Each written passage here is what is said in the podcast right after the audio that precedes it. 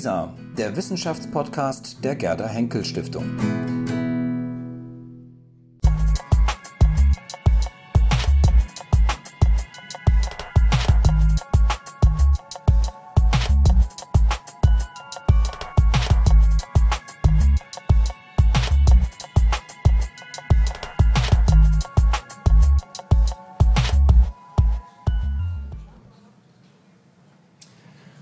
Sind wieder online, meine sehr verehrten Damen und Herren. Herzlich willkommen zu History at Debate hier in Berlin am Pariser Platz bei schönem Wetter. Die Sonne ist auf unserer Seite. Ich darf Sie ganz herzlich äh, begrüßen. Es ist die dritte History at Debate in diesem Jahr. Ich bin Sven Tetzlaff und leite in der Körperstiftung den Bereich Bildung. Was ist History at Debate? Das ist der interaktive Webtalk der Gerda Henkel Stiftung und der Körber Stiftung, mit der wir im Erinnerungsjahr 2014, 100 Jahre Erster Weltkrieg, einen besonderen Akzent setzen wollen, sowohl in formaler Hinsicht als auch in inhaltlicher. Ich beginne mit der, äh, mit der formalen Seite. Wir wollen äh, mit dieser Gesprächsreihe das, äh, die Diskussion für das äh, Publikum im Internet öffnen und hoffen heute wieder auf eine rege Beteiligung der historisch interessierten Internetgemeinde. Aber auch in inhaltlicher Hinsicht wollen wir einen Akzent setzen. Die Debatte um den Ersten Weltkrieg ist in den letzten Monaten sehr stark durch die Politikgeschichte bestimmt worden, nicht von ungefähr. Da hat das Buch von Christopher Clark über die Schlafwandler die Spur gelegt und die Richtung vorgegeben. Und auch bei unserer letzten History Debate hier am Berliner Tor stand äh, die Debatte im Zeichen dieser politikgeschichtlichen Fragen rund um die Verantwortung äh, für den Kriegsausbruch. Heute verlassen wir diese Spur und wollen die mentalitäts- und kulturgeschichtlichen Dimensionen ausloten, die den Krieg mindestens ebenso bestimmt haben wie die Diplomatie. In der heutigen History Debate geht es um die Frage, welche Rolle die Gefühle der Menschen für den äh, Krieg spielten, welche Gefühle sie mit dem Krieg verknüpft haben, welche Bedeutung Begriffe wie Ehre, Schande und Scham vor, während und nach des Krieges hatten und welche kollektive Kraftgefühle entwickeln konnten. Das lässt sich an einem Ereignis ablesen und noch beschreiben, das unweit von hier im August 1914 stattgefunden hat. Dort versammelten sich am Nachmittag des 1. August Tausende von Menschen um mit großer Spannung den Ablauf des deutschen Ultimatums an Russland mitzuerleben. Und als um 17 Uhr am Schlosstor ein Offizier erschien und die Mobilmachung verkündete, versammelten sich die Massen äh, zu dem Choral Nun danket alle Gott. Religiöse Ergriffenheit machte sich breit und das Ganze ging, das werden viele von Ihnen wissen, als August-Erlebnis in die Geschichte ein. Im Namen der Ehre des eigenen Volkes zogen Männer in Deutschland begeistert in den Krieg und nicht nur dort. Also welche Rolle spielten Emotionen und Affekte im privaten und im gesellschaftlichen Bereich? Wie ließen sie sich mobilisieren? Welchen Einfluss hatte Propaganda auf sie? Denn schließlich sind und waren Gefühle immer auch Gegenstand von Manipulation und Instrumentalisierung. Was wissen wir also über die Wirkmächtigkeit der Emotionen? Wie geschichtsträchtig waren sie? Ich bin sehr gespannt auf das Gespräch freue mich über die hochkompetenten Gäste, die wir dazu gewinnen konnten. Das Podium wird Ihnen gleich von Georgios Schatzoudis vorgestellt. An dieser Stelle sei mir nur der Hinweis erlaubt, dass sowohl Ute Frevert als auch Dodo Wirling in den Gremien des Geschichtswettbewerbs des Bundespräsidenten aktiv sind und auf diese Weise auch mit der Körperstiftung intensiver verbunden sind. Mir bleibt an dieser Stelle noch der Dank für die Kooperation mit äh, Welt Online, unserem Medienpartner, und der Gerda Henkel Stiftung für die ausgezeichnete Zusammenarbeit. Und ich darf abschließend Ihnen gleich noch einen Hinweis geben. Wir haben nämlich auch die äh, nächste History at Debate schon geplant. Sie findet am 9. Mai im Berliner Literaturhaus statt. Dort wird es eine lange Nacht der Lesung des Netzwerks der Literaturhäuser geben und drei Schriftsteller, Marcel Bayer, Cevat Kara Hassan und Mariana Gaponenko werden über den August 1914 sprechen. Das Ganze am 9. Mai im Berliner Literaturhaus. Aber jetzt zurück zu unserer Veranstaltung heute hier zu dem Krieg der Emotionen. Ja, vielen Dank, Sven. auch von oder im Namen der Gerda Henkel Stiftung und des Portals Lisa ähm, heiße ich Sie alle ganz herzlich willkommen zu unserer dritten Ausgabe von History at Debate. Zum Thema ist, glaube ich, soweit alles gesagt. Mir bleibt nur noch vielleicht ganz kurz noch einige technische beziehungsweise eher Dinge zu erläutern vom Ablauf her, wie wir uns das gedacht haben. Es ist nicht anders als die anderen beiden Ausgaben. Wir werden den Webtalk das denke ich, sagt der Name schon, ähm, führen mit Ihnen hier vor Ort, aber auch mit allen, die uns, die sich jetzt zugeschaltet haben. Ein Livestream macht das möglich, der zu sehen ist auf der Seite der Körperstiftung bei Lisa und auch bei Welt Online. Ja, wie schaltet man sich zu? Wie ist es möglich, sich hier an der Debatte zu beteiligen? Wir haben dafür im Wesentlichen zwei Kanäle. Einer ist, denke ich, sehr bekannt, das ist Twitter. Wer also sich gerne hier beteiligen möchte mit Fragen, Anregungen, Kommentaren, kann das tun via Twitter. Wir haben dafür einen eigenen Hashtag, ähm, der heißt Doppelkreuz, Sie kennen das, HIST 14. Das hat die letzten beiden Ausgaben schon prima funktioniert und ich denke, dass wir auch dieses Mal wieder viele interessante Eingaben bekommen werden. Wer mit Twitter so ein bisschen fremdelt und lieber was anderes möchte, wir können, kann das eben auch beispielsweise bei uns, bei Lisa auf der Seite, äh, mit einem Kommentar machen. Wir werden auch diese Seite uns immer wieder anschauen und Kommentare, die dort eingegangen sind, hier verlesen. Ein letzter Punkt, ähm, wer diese Debatte heute nicht sehen kann oder wer sie gern nochmal sehen möchte, kann das tun. Die Techniker haben mir eben versichert, dass ab Montag nach einer kurzen Bearbeitungsphase das Video zu sehen sein wird. Das wird zu sehen sein auf der Seite der Körperstiftung, bei Welt Online und auch bei uns bei Lisa. Ja, nur noch wenige Worte kurz zum Ablauf. Wir werden die Diskussion gleich hier einläuten, ähm, werden sie dann aber zweimal unterbrechen. Ähm, um auch mal von außen die Reaktionen einzuholen. Ähm, und am Ende der Diskussion wollen wir noch ein drittes Mal für eine, eine größere Unterbrechung oder beziehungsweise den Abschluss dann finden, indem wir nochmal öffnen für das Publikum von außen, aber auch vor allem für Sie hier vor Ort, denn wir wollen Sie nicht nur hier als Statisten haben, sondern wir möchten gerne auch mit Ihnen hier gemeinsam diskutieren. Bleibt mir jetzt noch kurz die Gäste vorzustellen, die, denke ich, ähm, hinreichend bekannt sind. Deswegen werde ich es leider nur sehr kurz machen können. Ute Frevert, Direktorin am Max-Planck-Institut hier in Berlin für Bildungsforschung, Honorarprofessorin für Geschichte an der Freien Universität in Berlin. Und ähm, sie hat mehrere Stationen durchlaufen, unter anderem in Yale, in Bielefeld, in Konstanz.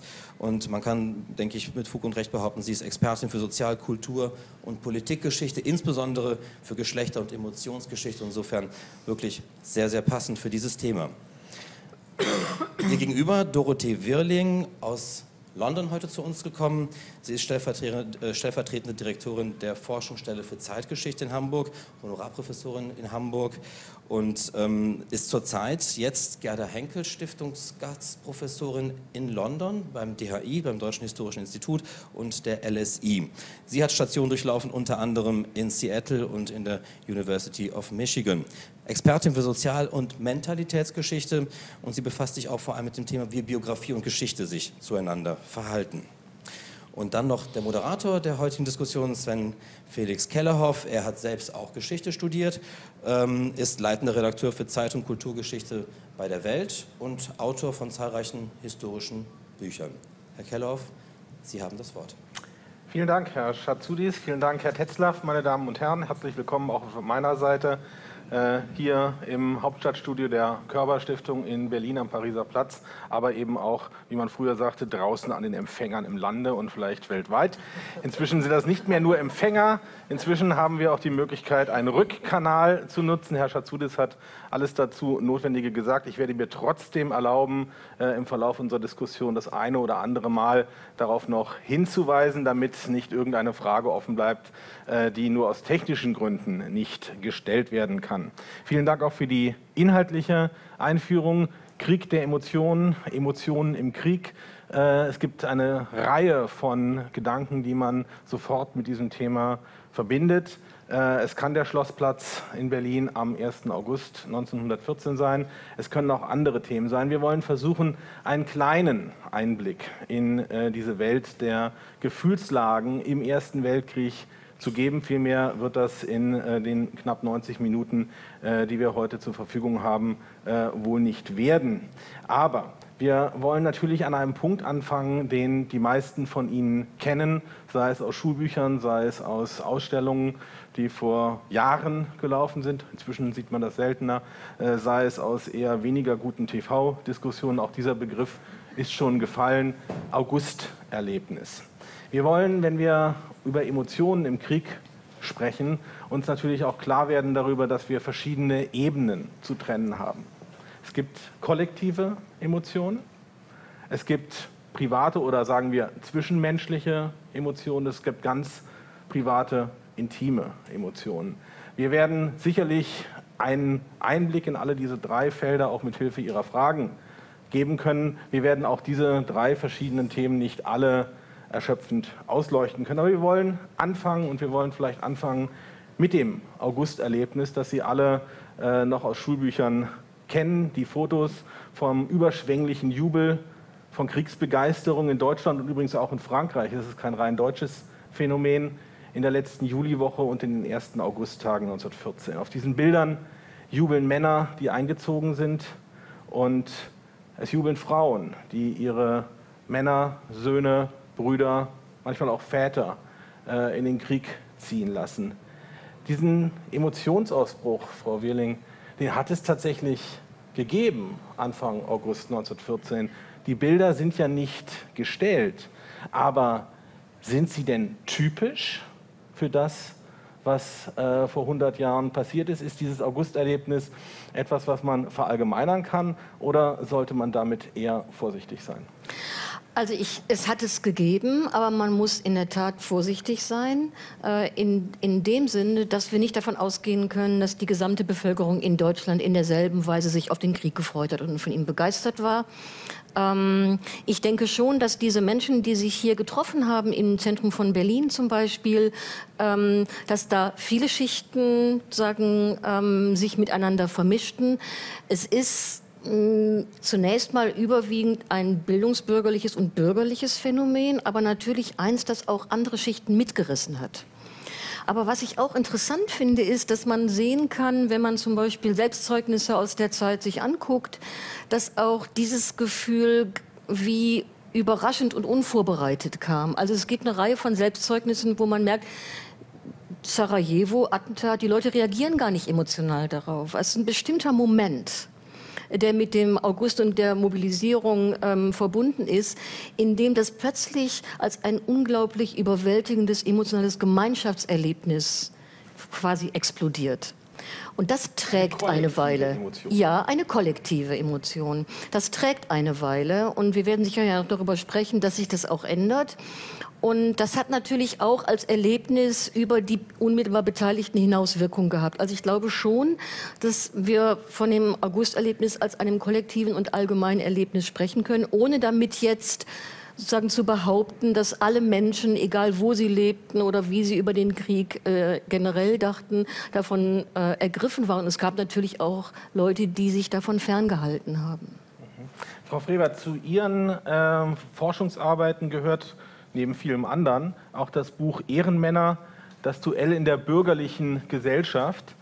Ähm, ich glaube, Ihre Habilitationsschrift ähm, von 1989, wenn ich äh, richtig informiert bin. Ja, 91 ist es erschienen. 91 ist es erschienen. Ähm, das Duell in der bürgerlichen Gesellschaft. Da füge ich natürlich dann sofort äh, die Frage an, der, der Erste Weltkrieg ist, spielt nur am Ende eine nennenswerte Rolle. Es ist eigentlich etwas auf die frühere Zeit, die zweite Hälfte, na, eigentlich das gesamte 19. Jahrhundert, aber auch mit Beschwerpunkt auf der zweiten Hälfte ähm, konzentriert. Aber Erster Weltkrieg spielt am Ende eine Rolle.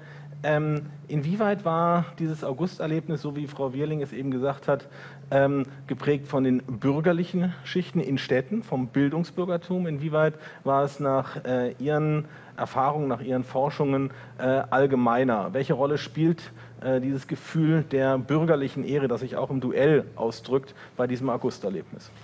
Wenn wir die Fotos uns zu Gemüte führen von diesen Menschen, die sich vor dem Schloss versammelt haben, dann fällt ja auf, dass die alle sehr fein gekleidet sind. Also es ist August, wahnsinnig heiß. Die Männer tragen alle diese wunderbaren weißen Hüte. Ja, diese, und das ist kein Arbeiterhut. Arbeiter haben etwas anders auf dem Kopf, wenn sie denn was auf dem Kopf haben. Also diese Menschen, die sich dort versammeln, überwiegend Männer, aber auch Frauen, sind allein durch, schon durch, ihren, durch ihre, ihre Kleidung als Mitglieder dieses Bürgertums äh, gebildet oder halb gebildet, äh, identifizierbar.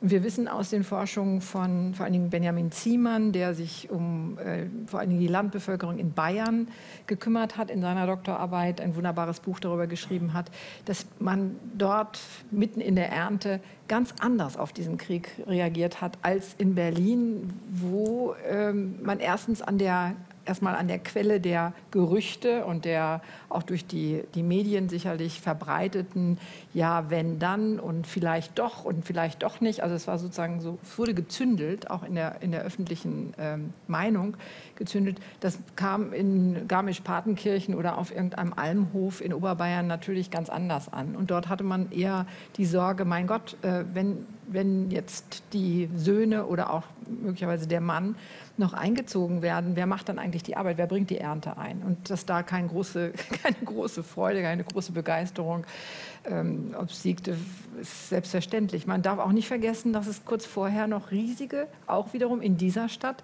riesige, und nicht nur in dieser Stadt, in vielen Städten ähm, der Deutschlands, des Deutschen Reiches, riesige Antikriegsdemonstrationen äh, gegeben hat, die vor allen Dingen von der Sozialdemokratie organisiert waren. Die Sozialdemokratie war 1912 zur stärksten Partei im Reichstag geworden, hatte damals schon ungefähr eine Million Mitglieder und äh, ein Vielfaches an, an Wählern und die sich auch mobilisieren ließen aus Angst vor einem möglicherweise drohenden Krieg. Und diese Dinge, sagen, der Blick aufs Land, der Blick auf die Arbeiterschaft und der Blick auf die Kleidung der der Jubelnden äh, im Anfang August äh, zeigt einem schon, dass da die, ja, die Gefühlslagen auch durchaus unterschiedlich waren. Wenn Sie direkt fragen nach der bürgerlichen Ehre, ähm, es hat ja viele, gerade in dem, im Bereich der, der Abiturienten oder der ja, Schul-, Gymnasiasten in den obersten Klassen, in der Unterprima, Oberprima, und dann auch in den Universitäten gegeben, die ähm, in der Tat zu den begeistertsten Adepten dieses Krieges gehörten, die sich wer weiß was vorgestellt haben, was dieser Krieg ihnen bringen würde. Und aus den Kriegsbriefen dann später gefallener Studierender, äh, damals hat man noch Studenten gesagt, konnte man auch sagen, gab's ja, war ja nur Männer, ähm, da wissen wir, dass sich sehr viele sozusagen das Bild gemacht haben vom Krieg als einem großen Duell. Man geht dorthin, man steht, man kämpft, man schaut dem Gegner ins, äh, ins Gesicht. Man ist auch nicht unbedingt von, von, von Hass erfüllt. Also es ist sozusagen durchaus auch ein respektheischender Gegner. Man kämpft sozusagen mannhaft für die nationale Ehre und damit auch für die, für die individuelle Ehre. Und die, ich greife jetzt etwas vor, weil die ja dann alle gefallen sind, die große Enttäuschung, aber schon in den ersten Kriegsmonaten in Flandern war, dass dieser Krieg ganz anders ist als ein Duell, in dem man, wie, man ihn sich äh, imaginiert hatte. Und diese Vorstellung, sagen, man übernimmt eine, eine Idee von Krieg, die man aus, entweder aus äh, seiner eigenen sagen, Männlichkeitskultur gewinnt, nämlich den äh, sich auf Mensur gegenüberstehenden Studier Studenten. Oder man übernimmt ihn aus, übernimmt Vorstellungen, die aus früheren Kriegen, qua Literatur, durch Kriegsnovellen, durch äh, Erlebnisberichte von 1813, 15, von 1870, 71 auf uns gekommen sind und projiziert das in die Zukunft und bildet sich sozusagen den, einen Begriff vom Krieg, den man dann aufgrund dieser, dieser Projektionsflächen, die man im Kopf hat, ähm, einfach nur beklatschen kann. Das ist etwas, das gehört eigentlich zu den, den dramatischsten Entwicklungen in diesem Krieg. Also eine, eine ganz andere Erwartung und eine Erfahrung, die diese Erwartung überhaupt äh, nicht deckt. Mhm. Vielen Dank, Frau Wehling. Sie haben äh, in Ihrer jüngsten Forschungsarbeit, die ich jetzt auch noch mal hochhalte, eine Familie im Krieg äh, Leben, Sterben und Schreiben 1914 bis 1918, wie ich finde, wie ich glaube ich auch schon geschrieben habe, einen Schatz gehoben, äh, nämlich äh, vor allem Briefe und Tagebücher äh, einer nicht ganz typischen Berliner Familie, bildungsbürgerlich, aber auch nicht klassisch bildungsbürgerlich, wie man das äh, kennt. Es geht um den Sohn Otto Braun, es geht um den Vater Heinrich Braun, es geht um die Mutter Lilly Braun. Ähm, Das sind die Ego-Zeugnisse, das sind einige von den Ego-Zeugnissen, über die Sie äh, eben auch schon äh, etwas äh, gesagt haben. Ähm, wenn wir äh, normalerweise uns mit Ego-Zeugnissen beschäftigen, gibt es ja immer äh, die Gefahr, äh, dass man sozusagen einer späteren Verarbeitung, bei Memoiren zum Beispiel, aufsitzt. Diese Tagebucheinträge und vor allem die Briefe sind unmittelbar. Die sind abgeschickt worden, die Tagebucheinträge sind meistens sehr, sehr zeitnah ähm, aufgeschrieben. Ähm, dieser Otto Braun, ein im Jahr 1914 17-jähriger Oberschüler aus Kleinmachnow bei Berlin, was sagt der uns im Vergleich zu dem, äh, was wir in anderen beispielsweise Memoiren, Erzählungen, späteren Reflexionen äh, über den Beginn des Krieges, über diese Emotionen beim Beginn des Krieges äh, lernen oder lernen können. Was sagt uns das im Vergleich? Ist das identisch? Ist das eine nennenswerte Diskrepanz zwischen dem, was sogenannte Traditionsquellen und diese unmittelbaren Quellen übermitteln? Also was man an den Quellen sehr schön sehen kann, ist, dass alle diese starken Gefühle, die so scheinbar klar daherkommen, dass die alle irgendwie eine Ambivalenz doch haben. Das fand ich eigentlich am interessantesten. Also ähm, dieser Otto Braun, dieser 17-Jährige, ist insofern nicht untypisch. Das ist eben einer dieser begeisterten Kriegsfreiwilligen. Dem geht es um die Ehre Deutschlands, dem geht es auch um seine eigene männliche Ehre. Ähm, und er beginnt, obwohl er aus dem sozialdemokratischen Haushalt kommt, ähm, äh, begeistert er sich äh, durchaus auch für so etwas, was man militärischen Ehrenkodex nennt. Er möchte ein junger Offizier werden. Und kaum ist er sozusagen im militärischen Training, beginnt eigentlich schon die Desillusionierung, weil er sieht, dass diese Offiziere, die ihn ausbilden, diesen hehren Idealen, denen er da, an die er glaubt und die er auch für sich selbst entwirft, dass sie die überhaupt nicht erfüllen.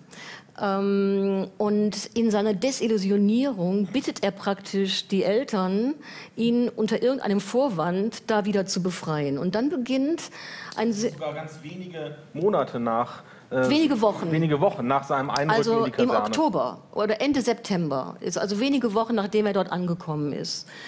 Und er ist körperlich überfordert und der, ihm ist dieses Militärische, das ist so jemand, der griechische Dramen liest und schreibt, ja, dem ist das alles un unglaublich fremd.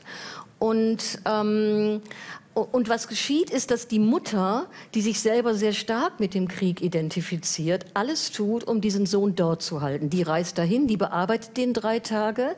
Und dann gibt es einen Briefwechsel, aus dem ersichtlich wird, und das, das, jetzt komme ich auf einen allgemeineren Punkt, der mir, glaube ich, auch sehr, sehr wichtig ist, um, diese, dieses freiwilligen Phänomen zu verstehen.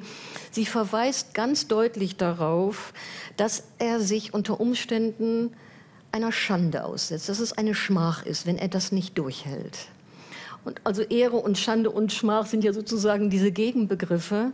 Und, ähm, und in der Tat, er bleibt. Und man kann sehr gut sehen und nachvollziehen, also wirklich nachvollziehen, was für ein unglaublicher sozialer Druck auf diesen jungen Männern lastete.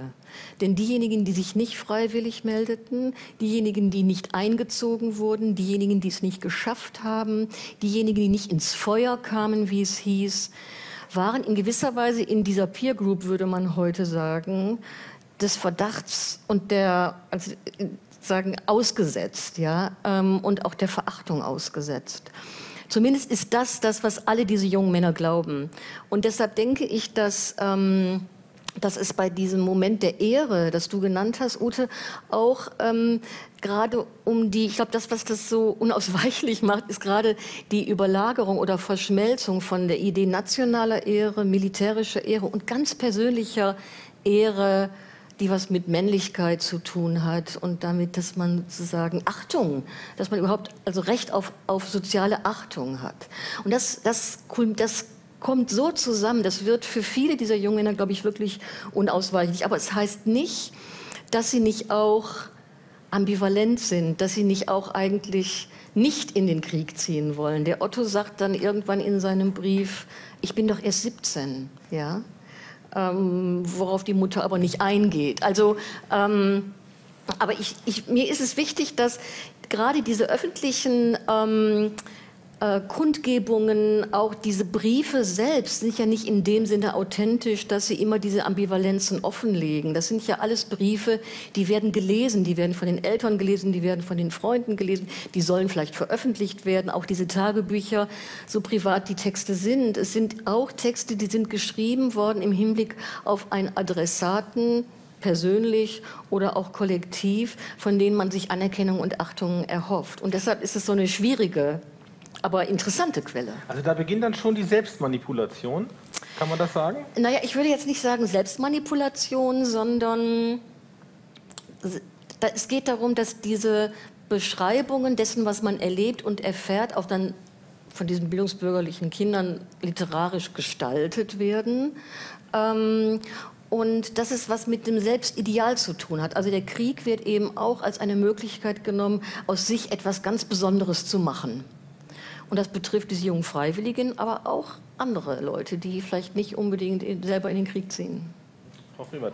Dazu gehört aber, und wenn ich jetzt aus deinem eigenen Buch äh, zitieren darf, ein, ein, Zitat, was ich besonders ähm, beeindruckend fand, weil es eben auch so häufig äh, in der einen oder in der anderen Weise äh, ja, notiert wurde in diesen unendlich vielen und unendlich grauenhaften Kriegsgedichten, äh, aber eben jetzt hier auch in Ottos Tagebuch vom 4. August, ähm, wo er sagt, es herrscht eine große Festesstimmung in Berlin. Alle Gefühle, und darum geht es mir jetzt, alle Gefühle treten rein und ehrlich zutage. Schmerz wie Freude, das ist die Ambivalenz, Brüderlichkeit, Hilfsbereitschaft, Mannhaftigkeit, was das für ein Gefühl ist, weiß ich zwar nicht, aber Frohheit, alles ursprüngliche und reine Gefühle, ursprünglich und rein. Und zwar, sie treten, sie sind, sie sind selber ursprünglich und rein und sie treten dann auch noch rein und ehrlich zutage. Und dann macht er sozusagen den, den Vorgriff. Ähm, äh, bald werden, bald werden auf den Schlachtfeldern Wut, Tapferkeit, Grausamkeit, Kühnheit und Edelmut, Qual und Siegesfreude gleichermaßen hervortreten. Der Mensch wird wieder zum Menschen, zum Manne, der Mann, die Frau zur Mutter und Gattin zur Frau. Alles besinnt sich auf seine natürlichen Pflichten und Ämter. Rationalisierung und Kompliziertheit der modernen Großstadt fallen ab. Also da genau. ist so genau. dieses, dieses unglaublich pathetische, ja. aber eben äh, in der damaligen Zeit noch und nöcher zitierte ähm, Lebensgefühl. Mein Gott, wir sind hier umgeben, gerade hier in Berlin, die vielleicht nicht auf der, auf der Almwiese in Oberbayern, aber hier in Berlin von einer natürlich faszinierenden Großstadt, aber auch ähm, es wabert alles durcheinander, es ist alles nicht mehr klar voneinander zu trennen. Man äh, fühlt sich morgens, abends wie, äh, morgens anders wie abends wir brauchen das Ursprüngliche, das Natürliche mhm. und das Reine. Und das ja. ist die Hoffnung, dass der Krieg einen mit dieser Natürlichkeit wieder konfrontiert und einen wieder zum Menschen und in dem Fall dann zum Manne macht. Ist das eine emotionale Überforderung? Die Überforderung durch die, Vor die Vorkriegszeit, ja. das wird sehr, sehr häufig ähm, thematisiert. Also es wird von, von, es ist natürlich auch so ein bestimmtes Genre der, des Kulturpessimismus und der, der äh, sagen Großstadt-Lyrik, dass man sich anomisch fühlt, dass man den Eindruck hat, man ist eigentlich nicht mehr richtig verbunden, man ist von dem Ursprung, von der Natur wahnsinnig weit weg. Es ist ja auch die Zeit, wo äh, Jugendbewegung sagen, entsteht und rausgeht aufs, aufs freie Feld und wandern geht. Also es gibt so diese, diese Vorstellung von, äh, Großstadt ist was Tolles, die wollen ja auch alle in der Großstadt letztendlich leben, aber sie ist zugleich äh, auch eine unglaubliche Gefährdung. Und diese Sehnsucht nach der, nach der ursprünglichen Situation, nach dem Mann gegen Mann, sozusagen äh, Ritterromane und, und, und, die äh, wird schon sehr, sehr stark. Und insofern ist das mit der Ambivalenz, äh, ist am Anfang eher der Wunsch, diese Ambivalenz ja, zu durchtrennen und zu genau, sagen, wir sind jetzt natürlich. einfach klar. Ja, also wenn ich sage, das ist ambivalent, dann dann widerspricht das nicht der Tatsache, dass es gerade darum geht, die Ambivalenz der Moderne, um mal so ein bisschen was sagen selber was Pathetisches zu sagen, also äh, die sozusagen durch den Krieg loszuwerden. Das ist wie eine Liebeserfahrung. Hier geht es um was Substanzielles. So denken die Menschen und fühlen sie, ja, oder schreiben sie, sagen wir vielleicht lieber. Hier geht es um Leben oder Tod. Und deshalb ist es wie so eine Scheidung zwischen all den. Ich glaube, dass das, dieser ganze Kulturpessimismus der Vorkriegszeit mh, auch eine Rückprojektion ist aus dieser plötzlichen Erfahrung des Unbedingten, nämlich dass es hier um Leben und Tod geht, die, die Vergangenheit als dieses ähm, schale, fragmentierte und so weiter wahrgenommen wird. Also ähm, man müsste noch mal gucken, inwieweit diese ganzen kulturpessimistischen Sachen, wann da eigentlich drüber geschrieben worden ist, ob das sozusagen im Krieg oder nach dem Krieg geschrieben wird oder ob wir das sozusagen aus der Zeit selber in derselben Intensität schon mitkriegen können. Weißt du, was ich meine? Ja, also, aber das, haben, das, läuft ja seit den 1880er Jahren eigentlich als Basso Continuo mhm. neben die, also dieser Kulturpessimismus neben dieser ist ja auch wieder ambivalent. Nicht? Also es ist einerseits eine unglaubliche äh, Zuneigung und Zugewandtheit zu dem, was das moderne Leben ausmacht. Die Technik, die Elektrizität, die äh, Trambahnen, äh, die, Großstadtbeleuchtung, das moderne Leben des Amüsements, der Kultur. Das einerseits ganz toll ist und andererseits äh, ist dieses, um Gottes Willen, es geht alles den Berg runter, weil wir eigentlich nicht mehr die weil wir die Quellen unseres Menschseins verlieren. Und das, das ist so seit, ja, seit den 1880er Jahren hast du das eigentlich. Insofern mhm. glaube ich da nicht, dass das eine Rückprojektion mhm. ist, aber es ist etwas, was in dieser Kriegssituation auf einmal besonders stark empfunden mhm. wird. Und das ist also in all diesen den Tagebüchern, die ich gelesen habe, in denen, die du hier zitierst, äh, sicherlich nicht nur bei Otto Braun, sondern auch bei der Lilly Braun sehr stark, dass äh, sie den Eindruck haben, das Leben lebt sich jetzt auf einmal ja. ganz anders, weil es eben vor diesem, Unbeding vor diesem ja. Unbedingtheitsverdikt ja. äh, eigentlich zeigen muss, Mensch, es ist doch schön. Mhm. Und wir wissen, warum wir leben. Mhm. Meine Damen und Herren, uns interessiert, was Sie denken über Emotionen im Krieg. Ähm, wir haben es schon am Anfang gesagt, ich wiederhole es nochmal. Äh, wenn Sie Fragen an Frau Wierling, Frau Frevert haben, äh, bitte nutzen Sie den Hashtag äh, Doppelkreuz HIST 14 oder die Möglichkeit, Kommentare auf Lisa oder auf der Seite der Körperstiftung abzugeben. Herr Jungblut, Herr Schatzudis, was haben wir denn an interessanten Äußerungen bisher schon? Also wir haben bis jetzt ähm, einige Eingaben erhalten und ich möchte mich hier auf zwei kurz konzentrieren. Ähm, über Twitter beispielsweise kam jetzt von ähm, einer Nutzerin, ähm, Charlotte Jahns heißt sie, ähm, zwei Themen macht sie auf. Zum einen ähm, fragt sie, um nochmal das Augusterlebnis aufzugreifen, inwiefern der Burgfrieden etwas Ähnliches, ein ähnliches Konstrukt ist möglicherweise wie, der, ähm, wie, wie, das Augusterlebnis. Und ähm, gerade vor dem Hintergrund, wenn die SPD im Juli Antikriegsdemonstrationen abhält, kann man das miteinander vergleichen. Das ist ein, eine Frage, die sie hat. Die andere Frage, die auch sehr interessant ist und die an das anschließt, was Sie vorhin noch gesagt haben, das Manifest der 93, sagt sie, vielleicht müssen Sie das gleich noch mal kurz erklären. Ähm, sie sagt selbst ein Zeugnis von Männern, die nicht in den Krieg konnten. Ähm, Frage im Sinne von an der Heimatfront die Stellung halten. Ähm, das ist noch eine Frage. Und in eine ganz ähnliche Richtung geht es bei Lisa ein Eintrag. Inwieweit war der Krieg vor allem ein männlicher Krieg? Auf Fotos sieht man immer vor allem Männer, fragt hier jemand. Okay, wir äh, arbeiten das vielleicht gleich ab, Frau. Fange ich mal mit dem Burgfrieden Bitte. an. Der geht ja zurück auf dieses berühmte Kaiserwort, ähm, was er äh, im, Reichstag sagt. Ich kenne keine Parteien mehr, ich kenne nur noch Deutsche und dann geht das noch weiter. Ich kenne keine Religionsunterschiede mehr, keine ethnischen Unterschiede mehr, keine, also geht, geht so eine, keine Stammesunterschiede und, und, und. Und das ist dann dieses Versprechen, das, das macht großen Eindruck. Das macht auch großen Eindruck im Übrigen auf die Sozialdemokratie, die aber viel zu klug ist, um sich davon wirklich zu einer Burgfriedenspolitik dann äh, motivieren zu lassen. Die Tatsache, dass die Sozialdemokratie letztendlich in den Burgfrieden einwilligt und sagt, okay, wir ähm, lassen keine Streiks mehr, keine Widerstände, wir sind für die Kriegskredite, wie gesagt, stärkste Partei im Reichstag. Man braucht, man braucht ihre Unterstützung auch. Hat viel mehr damit zu tun, dass sie sich sehr genau auskalkulieren. Erstens, wir haben einen Repressionsapparat. Wenn wir, wenn wir äh, sagen Nein, dann sitzen wir gleich wieder wie 1878 bis äh, 1890 im Knast.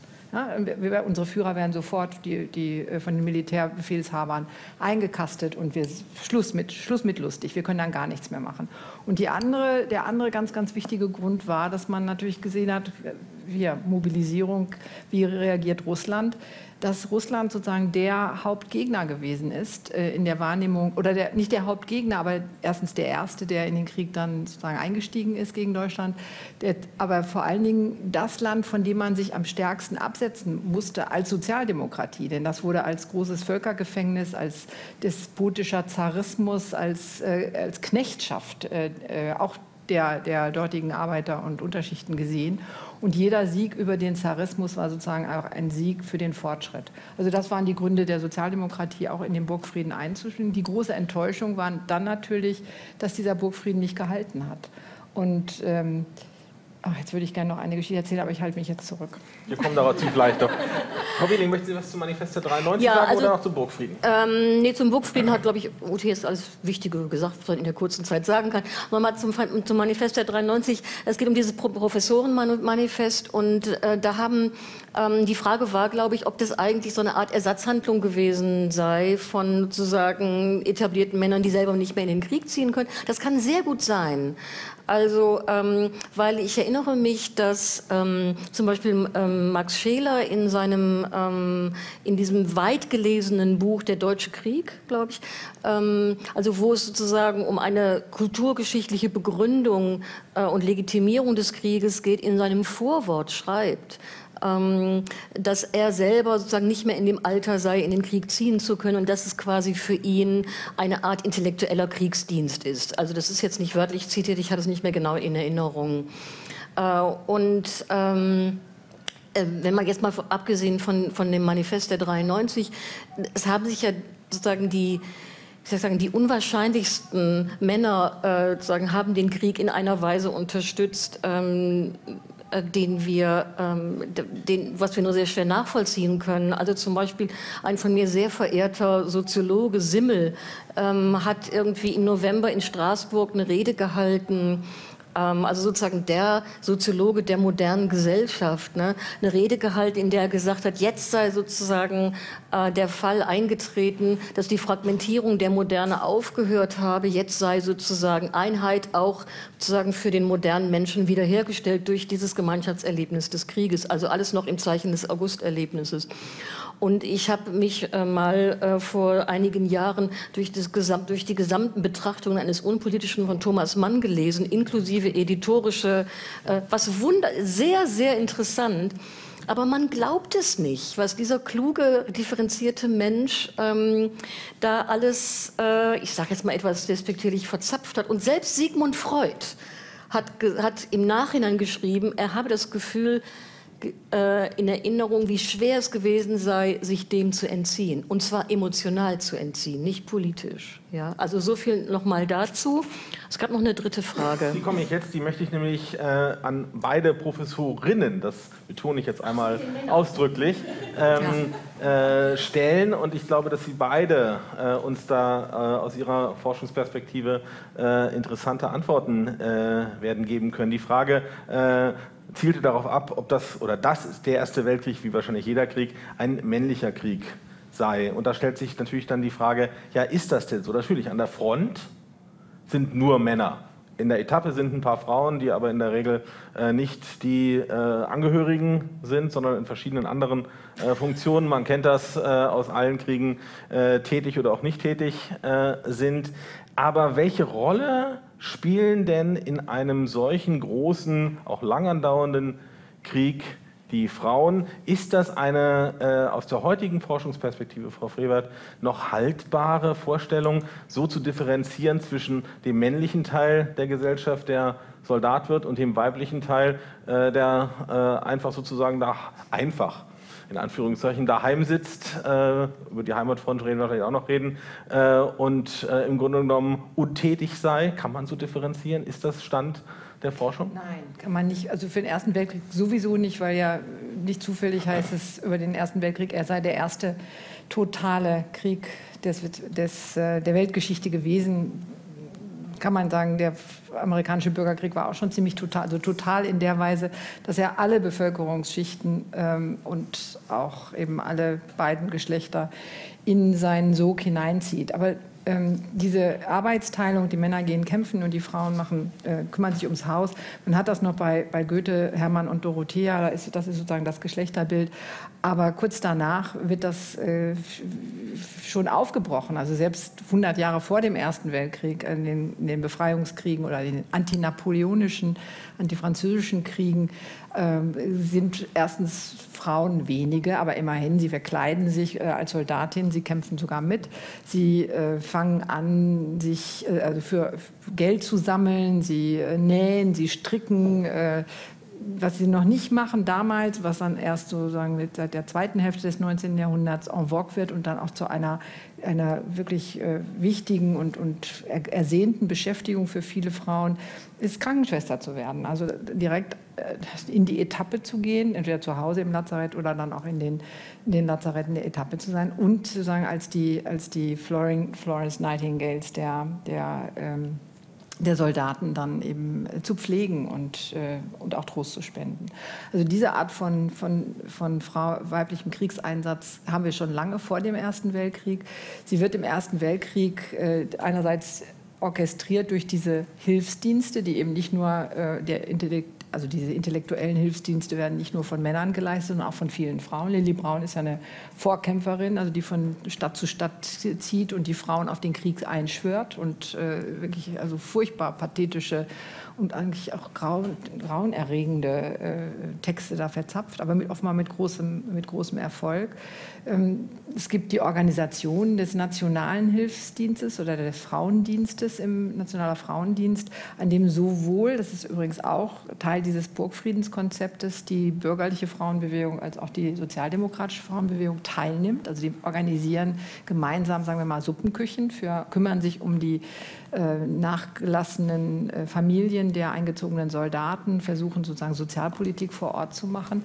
Also diese Art von, von weiblicher äh, Kriegshilfe, also nicht direkt sozusagen in der kämpfenden Truppe, das, dafür brauchen wir noch 100 Jahre, aber das war schon, war im Ersten Weltkrieg schon, schon absolut an der Tagesordnung. Frau Wierling, Frau Frevert hat äh, Lilly Braun erwähnt, die Mutter von Otto Braun. Und äh, mit der hat es ja, wie Sie darstellen in Ihrem Buch, eine ganz besondere Bewandtnis. Sie ist nämlich die Tochter jetzt weiß ich nicht mehr genau, eines preußischen Generals, preußischen Generals. eines preußischen mhm. Generals. Mhm. Äh, und wenn ich das äh, richtig in Erinnerung habe, ähm, haben Sie auch aus, gerade aus Ihren Briefen äh, schon den Eindruck äh, gewonnen, dass sie äh, sich sehr aktiv mhm. eingesetzt hat für diesen äh, Krieg. Sie hat auch solche Vorträge gehalten, sie hat sehr viele Reisen gemacht. wie sehen Sie vor dem Hintergrund beispielsweise dieses Quellenbefundes, Sie können natürlich auch andere aus Ihrer Arbeit einbeziehen, selbstverständlich. Wie sehen Sie ähm, die Frage des männlichen Krieges, des weiblichen Anteils am Krieg, um es mal so zu sagen, weil das Kämpfen ja tatsächlich auf sich, auf Männer beschränkt? Ähm, das direkte Kämpfen. Äh, wie sehen Sie das vor diesem Hintergrund? Also ich glaube, was wichtig ist, ist, dass man irgendwie Männlichkeit als eine bestimmte Einstellung trennt von biologischer Männlichkeit. Lili Braun zum Beispiel, die ein extremer Fall ist, das gebe ich ja zu, aber gerade deshalb ist sie ja sozusagen also eine Spur, äh, die wir noch weiter in die Geschichte legen äh, können oder verfolgen können, ähm, sieht sich selber eigentlich als Mann, also sie fantasiert sich als Mann. Also ich sage das jetzt nicht einfach als eine Interpretation, das ist ganz explizit in ihren Texten. Ähm, und für sie ist zum Beispiel, nur um zu erklären, wie kompliziert es sein kann, für sie ist es zum Beispiel biologische Mutterschaft das Äquivalent von Frauen für das soldatische Kämpfen, weil man nämlich Kinder produziert, die Soldaten werden können. Das sagt sie alles ganz explizit. Aber im Grunde ist klar, dass sie sich als Soldat fantasiert. Das kann sie aber tatsächlich nicht werden. Ähm, und jetzt mal ganz etwas blöd und etwas grob gesprochen, sie delegiert, sie delegiert ihren Sohn, ja, ähm, um es an ihrer Stelle in den Krieg zu ziehen. er ist ja ähm, auch ihr einziges Kind. Das ist das einzige Kind.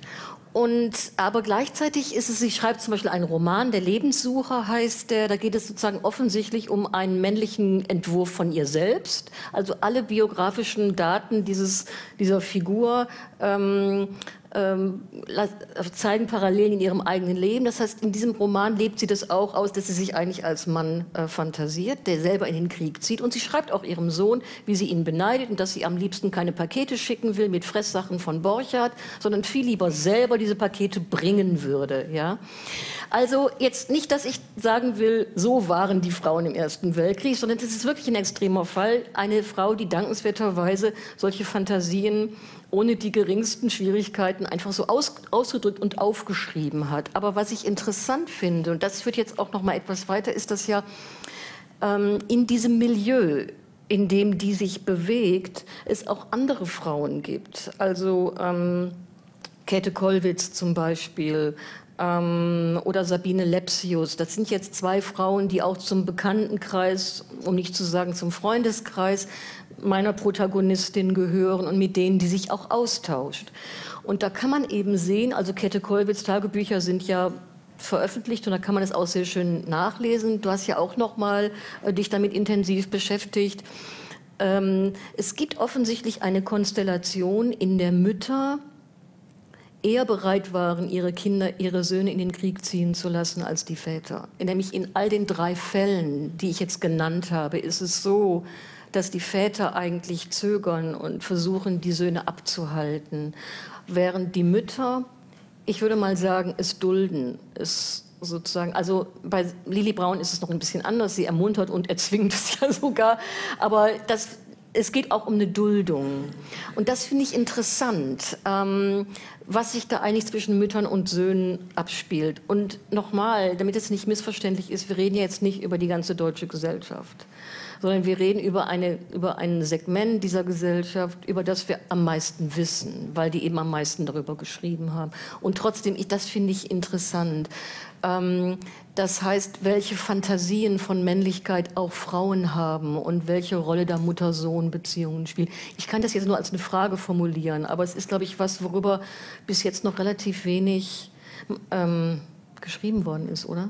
Weiß ich jetzt nicht genau. Ja, weil, weil das natürlich auch eine äh, vor einem bestimmten Klischee sich abspielt, nämlich das Klischee der Frauen, die den Mann sozusagen auch ähm, so hassen, dass sie ihn, dass sie ihn sozusagen als Kanonenfutter äh, in die, in den, ins Feld schieben. Also es gibt ja durchaus Fantasien von, von männerverzehrenden Frauen, also aus der antifeministischen Ecke dieser Zeit, die sich, die sagen, Frauen sind jetzt äh, überhaupt nicht mehr Frauen, so ähnlich wie ne, Frau soll wieder zu Frau werden, sondern Frauen werden zu männerverschlingenden Weibern, die letztendlich nur den, das, das äh, ja, sagen, dass den, die Männer den Garaus machen wollen. Und wenn man dann in diese Richtung argumentiert, also Mütter haben ihre Söhne in den Krieg geschickt, muss man aufpassen, dass man nicht genau dieses Stereotyp oder dieses Klischee bedient. Zugleich ist es eins, was durchaus in der Tat praktisch wird. Also es gibt diese Phänomene in Deutschland übrigens nicht so stark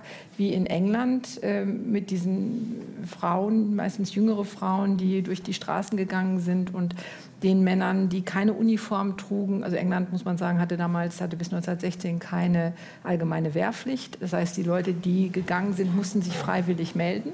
Und diejenigen, die nicht gegangen sind, die also keine Uniform trugen, war also klar, sie haben sich nicht freiwillig gemeldet und die kriegten dann diese weiße Feder äh, überreicht als, als Hinweis darauf, du bist eigentlich ein Feigling, du als bist Stigma. ja als Stigma genau, du bist ein Feigling und das äh, sozusagen mit dir wollen wir auch nichts mehr zu tun haben. Ne? Ähm, also diese Art von, von Stigmatisierung, äh, Kampf unwilliger Männer hat es in der Tat gegeben, in Deutschland nicht so stark. Hier aber eher diese Haltung, also gerade auch eben, weil es diese allgemeine Wehrpflicht gab und jeder sowieso dann musste, wenn er sich nicht freiwillig schon vorher, vorab gemeldet hat. Äh, hier gab es eher diese, diese Art von Selbstüberbietung. Ich habe in den, in den ähm, Tagebüchern von, von äh, Käthe Kollwitz dann auch den Hinweis auf eine ich glaube, es war eine, eine ihrer Nichten gefunden, die dann sagt, äh, also junge 20-jährige Frau, die sagt, Mann, äh, Familie so und so, die haben drei äh, Söhne in die Front, also an die Front geschickt und bei uns in der Familie ist nur einer. Ja? Also wir, wir verlieren sozusagen den Wettkampf. Wer hat, wer, welche Familie ist am meisten opferwillig und welche Familie bekommt durch dieses Opfer dann auch am meisten Ehre, soziale Ehre und Reputation. Bei Käthe Kollwitz finde ich noch hochinteressant, dass sie ja in der Tat anders als Lilly Braun eigentlich auch nicht möchte, dass ihr jüngster Sohn, der ungefähr so alt ist wie Otto, ähm, dann sich freiwillig meldet, aber im Prinzip sich dann auf sein, auf, auf sein Insistieren einlässt. Also der Vater ist absolut dagegen als sozialdemokratischer Arzt.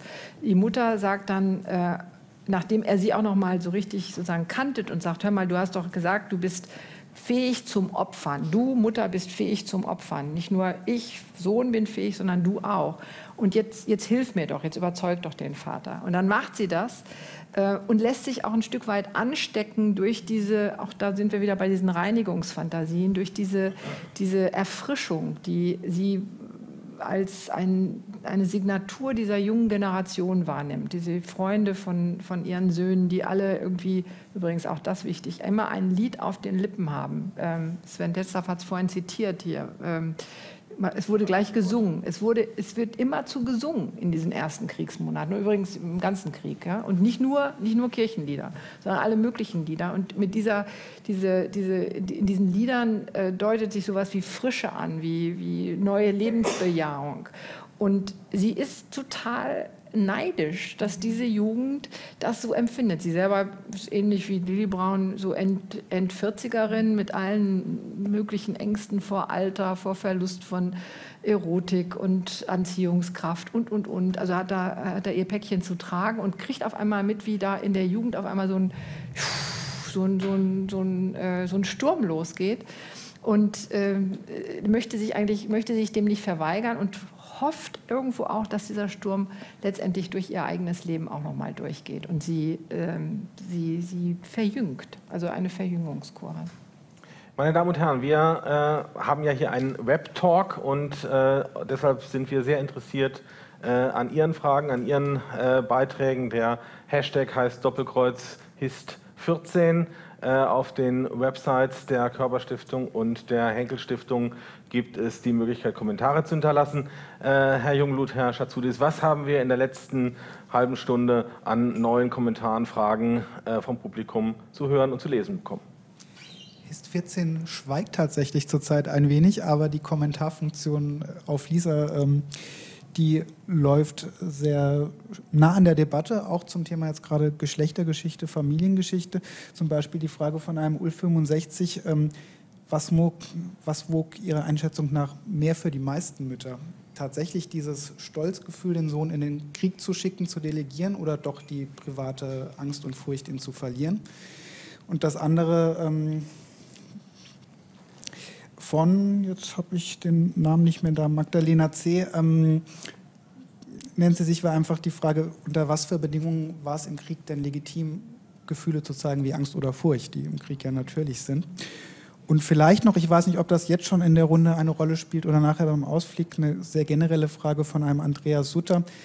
Ähm, wäre es Ihrer Meinung nach von der Mentalität her möglich, heutzutage auch noch solche Begeisterung wie am Anfang geschildert, für einen Krieg zu gewinnen. Aber das vielleicht eher. Das verschieben wir vielleicht äh, ans Ende. Wir werden diese Frage nochmal aufgreifen. Aber äh, Frau Wieling. Also ich glaube, ich wäre jetzt ganz falsch verstanden worden und, und habe mich jetzt auch vielleicht zu einseitig ausgedrückt, als wenn es hier nur um den Stolz von Müttern auf ihre Soldatensöhne gegangen wäre.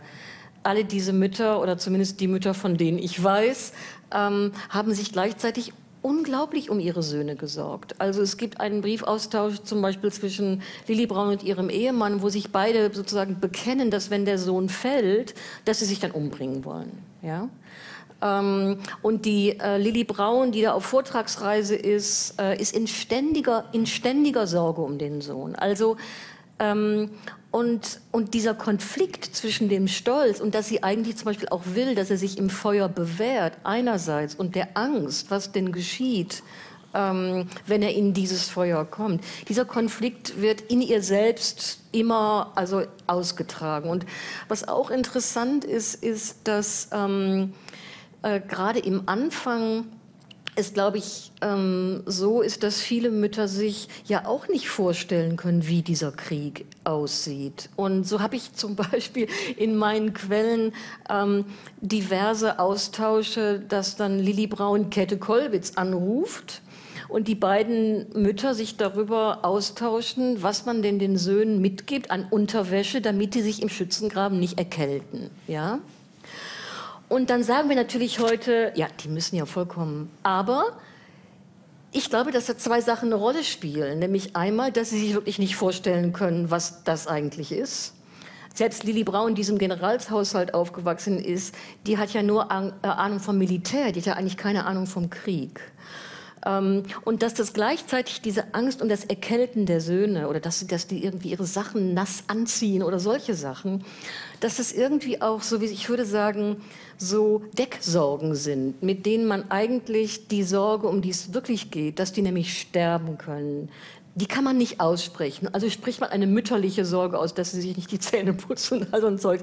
Also was jetzt ganz absurd für uns sich anhört, ist aber Ausdruck dieser Angst und der Sorge, die die natürlich Eine haben. Verarbeitungsstrategie. Genau. Das war, das, was war die zweite Frage? Unter welchen Umständen es legitim war, Angst und Furcht Ach so. Soll ich, das, soll ich da was ganz kurz zu Na, sagen? wenn Sie erst nachdenken wollen, fragen wir erst Frau Frevert. Äh, Nein, dann kann- haben Sie die nein, Chance. Oder du kannst auch nachdenken, Ute, weil ich kann es vielleicht an meinem Fall erklären. Also bitte. Ähm, für, mein, für meinen Protagonisten, diesen jungen Mann, ist es immer wieder wichtig zu betonen in den Briefen an seine Eltern oder auch im Tagebuch, dass er keine Angst hat. Aber er beschreibt Soldaten, die Angst haben. Und je länger der Krieg dauert, umso drastischer beschreibt er sie. Und er ist empathisch. Er sagt, nur jemand, der den Front nicht kennt, würde sich darüber lustig machen oder würde diese Menschen verachten. Also, es ist für ihn wichtig, keine Furcht zu haben, aber er nimmt die Furcht und die Angst als legitim an. Glauben Sie denn, dass äh, in diesem Moment ähm, diese Schilderung des angeblichen oder tatsächlichen äh, Furcht von anderen eigentlich auch eine Verarbeitungsstrategie, Darstellung für seine eigene ist, dass er sich eben nur aus welchen Gründen auch immer Ja. nicht traut, vor Ja. sich selbst vielleicht, sich das einzugestehen? Könnte Kann, das das kann sehr gut sein. Es kann auch eine Strategie den Eltern gegenüber sein, damit die sich keine Sorgen machen, weil die Tatsache, keine Angst zu haben, für ihn immer mehr mit seinem Selbstbild als, als seine Selbstprofessionalisierung im Krieg verknüpft wird. Und je professioneller er ist, umso größer seine Überlebenschance. Das ist ungefähr so die Logik, die er seinen Eltern anbietet. Frau Frevert. Nochmal auf das kollektive Singen zurückzuführen, was ja nun mit dem Militär immer äh, verbunden wird und auch schon im 18. Jahrhundert der Fall war. Das heißt, man zieht in eine Schlacht und hat ein Lied auf den Lippen. Warum hat man ein Lied auf den Lippen? Nicht nur, weil man nach, mit dem, dem Takt äh, des Liedes gemäß besser marschieren kann, dafür gibt es ja auch die Trommel, die vorab läuft, sondern auch, weil man erstens sich einstimmt, sozusagen alle singen das Gleiche. Und man ist von daher hat diesen Klangkörper, konstruiert diesen Klangkörper, aber dieser Klangkörper ist gleichzeitig ein Panzer. Ein Panzer, der diese innere Angst und die äußere Gefährdung von einem weghält. Das heißt, man hat den Eindruck, ich meine, eigentlich ist es ja bescheuert, man, dadurch, dass man so laut singt, macht man ja auch auf sich aufmerksam und äh, wird sozusagen, äh, ja, die typische lange Mark-Situation dann äh, zum Objekt von, von äh, Artilleriefeuer. Aber man hat innerlich das Gefühl, uns kann eigentlich keiner was. Und man ist unverwundbar. Und diese Angst, die sicherlich jeder spürt, das kann mir keiner erzählen, dass man diese Angst nicht hat in der Situation, die, ist, die wird sozusagen eingehegt dadurch, dass man sich als Teil dieses Kollektivs empfindet und äh, das durch dieses gemeinschaftliche Singen auch nochmal be bekräftigt. Und ich meine, jeder, der im Chor singt, ich weiß nicht, wie viele, ähm, die, die, das, die, man weiß, wie, wie das allein, auch wenn man alleine singt, kann auch unter der, man kann auch unter der Dusche singen. Man weiß, wie, wie sich der Brustkorb sozusagen befreit und wie man viel, viel stärker sich fühlt, als man eigentlich ist. Also dieses, von daher Singen, Musik und, äh, und Krieg, das ist eine, hat eine ganz, ganz enge, geht in eine ganz enge Symbiose und hat was mit Angstbekämpfung und Angstbewältigung zu tun. Man sagt ja auch Pfeifen im Walde, also das ist doch eigentlich genau äh, dieses Phänomen. Äh, sich Mut zu singen, sich, oder ist das, Wobei führt das das in eine andere... Pfeifen im Walde ja immer äh, eher so ist, ich habe jetzt eigentlich, mir ist das alles ganz unheimlich, weil es dunkel wird und, und, und dann tue ich einfach so, als ob ich ganz wohlgemut bin. Ich gebe sozusagen... ja, hat das nicht was kein- damit zu tun? Ja, äh, aber man, man, also es ist eher, also meine Assoziation dazu, ich könnte das jetzt schwer äh, Nee, äh, irgendwo festnageln, aber ist eher extreme Unsicherheit und dann so ein bisschen ein, ein bisschen zu forsches äh, auf sich aufmerksam machen, so mir kann eigentlich niemand was. Und man macht das natürlich alleine. Man pfeift alleine. Man ist immer alleine im Walde auf einer Lichtung und hat dann sozusagen die Baumstämme kollektiv gegen sich. Aber äh, vielleicht auch noch was anderes. Aber dieses, das, das Singen im Krieg findet kollektiv statt und diese kollektive Panzerung sozusagen gegen die Gefahr und gegen die eigene Angst ist, glaube ich, ganz, ganz wichtig. Ähm, übrigens Ja. finde ich diese Frage, wäre das heute noch möglich, finde ich an der Stelle gar nicht falsch platziert. werden, wir können ja eigentlich, und das sind die Spuren, die, die ähm, Dodo gelegt hat in dem Buch und jetzt auch in der Diskussion, wir können ja nicht verstehen, warum es für junge Männer und auch ihre Mütter und manchmal auch ihre Väter ähm, und Professoren und äh, wen auch immer so wichtig gewesen ist, in Kategorien des Krieges und der kriegerischen wie war die Formulierung, Mannhaftigkeit zu denken, weil uns selber diese Denke und diese Kategorien voll, vollkommen fremd geworden sind. Vollkommen fremd geworden sind. Nach dem Zweiten Weltkrieg kann trotz aller Aufrüstung äh, der beiden deutschen Staaten ist das Militär sozusagen zu einer, ja, einer, ähm, einer, einer Institution geworden, die es zwar irgendwie gibt und geben muss, aber die für unsere Gesellschaft in keiner Weise mehr bestimmend ist. Und das ist in der Zeit 1914 eben und in den, in den ja, 40, 50, 60 Jahren vorher eben ganz anders gewesen. Und wenn wir das nicht einkalkulieren, wenn wir nicht verstehen, nicht nachvollziehen können, wie wirkmächtig, wie definierend das Militär für junge Männer gewesen ist, das Militär als eine Schule der Männlichkeit, wie, wie, man es damals genannt hat, dann verstehen wir auch nicht diese Kriegsbegeisterung und diesen, diese in, immensen Fantasien und Wünsche, und Begierden, die sich an diese Feuertaufe, das ist glaube ich auch mal etwas, was bei Otto äh, Braun äh, rauskommt, wann, wann habe ich endlich meine Feuertaufe, meine Feuertaufe als Mann in einem Krieg, auf den ich mich vorher, er jetzt nicht, weil er zu jung war, aber auf den sich äh, andere Generationen eben schon durch ihren Kriegsdienst, den Militärdienst vorbereitet haben und der in der Gesellschaft ähm, eine, eine irre Präsenz hatte, also Uniform im Straßenbild ähm, gehören dazu, lange vor 1914. Die, äh, der Aufmarsch, Aufmarsch von Militärkapellen, also dass man ähm, am Sonntag irgendwo hier in den Tiergarten oder äh, in Lustgarten wandelt und Militärkapellen spielen auf. Die äh, Militärparaden, die auch nicht nur unter den Linden abgenommen werden, sondern in jeder Garnisonsstadt. Also das Militär hat eine enorm starke äh, Sichtbarkeit. Es definiert die, den Comment, großen Teil der, der Gesellschaft. Und er setzt, er setzt die Standards für das, was Mannsein heißt. Und das ist uns, Gott sei Dank, heute so fremd geworden, dass wir dann auch die ähm, ja, Mentalitäten, die Gefühlslagen der Menschen, die 1914 sich auf diesen Krieg vorbereitet haben, nicht mehr nachvollziehen können. Ich möchte eine ähm, Aussage von Frau Friwart aufgreifen, mit einer Frage verbinden und dann Ihnen äh, gerne das Wort äh, geben. Ähm, was eben bei Ihnen nicht vorkam, äh, waren die jungen Frauen. Ähm, Otto Braun hat, wenn ich das richtig weiß, so um 1916 herum seine erste große Liebe, habe ich das richtig in Erinnerung? 17. 1917 mit 20 dann, äh, wenn ich das richtig äh, rechne. Ähm, wenn Sie das, was Sie sagen können, vielleicht verbinden äh, mit einem Eindruck, einer Antwort auf die Frage, ähm, welche Rolle spielen denn junge Frauen? Denn dass junge Männer äh, sich immer auch auf junge Frauen beziehen und dass natürlich auch äh, Ehrbegriffe, auch im Duell, sehr, sehr viel mit gleichaltrigen oder etwas jüngeren Frauen, dann Mädchen äh, zu tun haben, ist ja nun kein Geheimnis. Das ist äh, in anderen Formen äh, bis heute so. Es gibt keine Duelle mehr, aber es gibt so manche andere Freizeitbeschäftigung, die eher fragwürdig äh, ist. Also äh, welche Rolle spielen äh, die jungen Frauen, die eben sozusagen als Bezugsrahmen für die jungen Männer dienen? Klingt jetzt so, ist jetzt das falsche Wort, aber mir fällt gerade nichts anderes ein. Ich, ich, antworte darauf. Darf ich trotzdem noch ganz kurz Dürfen was zu Ute sagen? Weil ähm, das, ich stimme dir in allem überein, was du sagst. Aber ich glaube, für diese Leidenschaft, äh, die wir bei Kriegsbeginn zumindest in, in vielen kriegsführenden Ländern haben, muss eben noch was anderes hinzukommen. Nämlich die Idee der Nation, der gefährdeten Nation.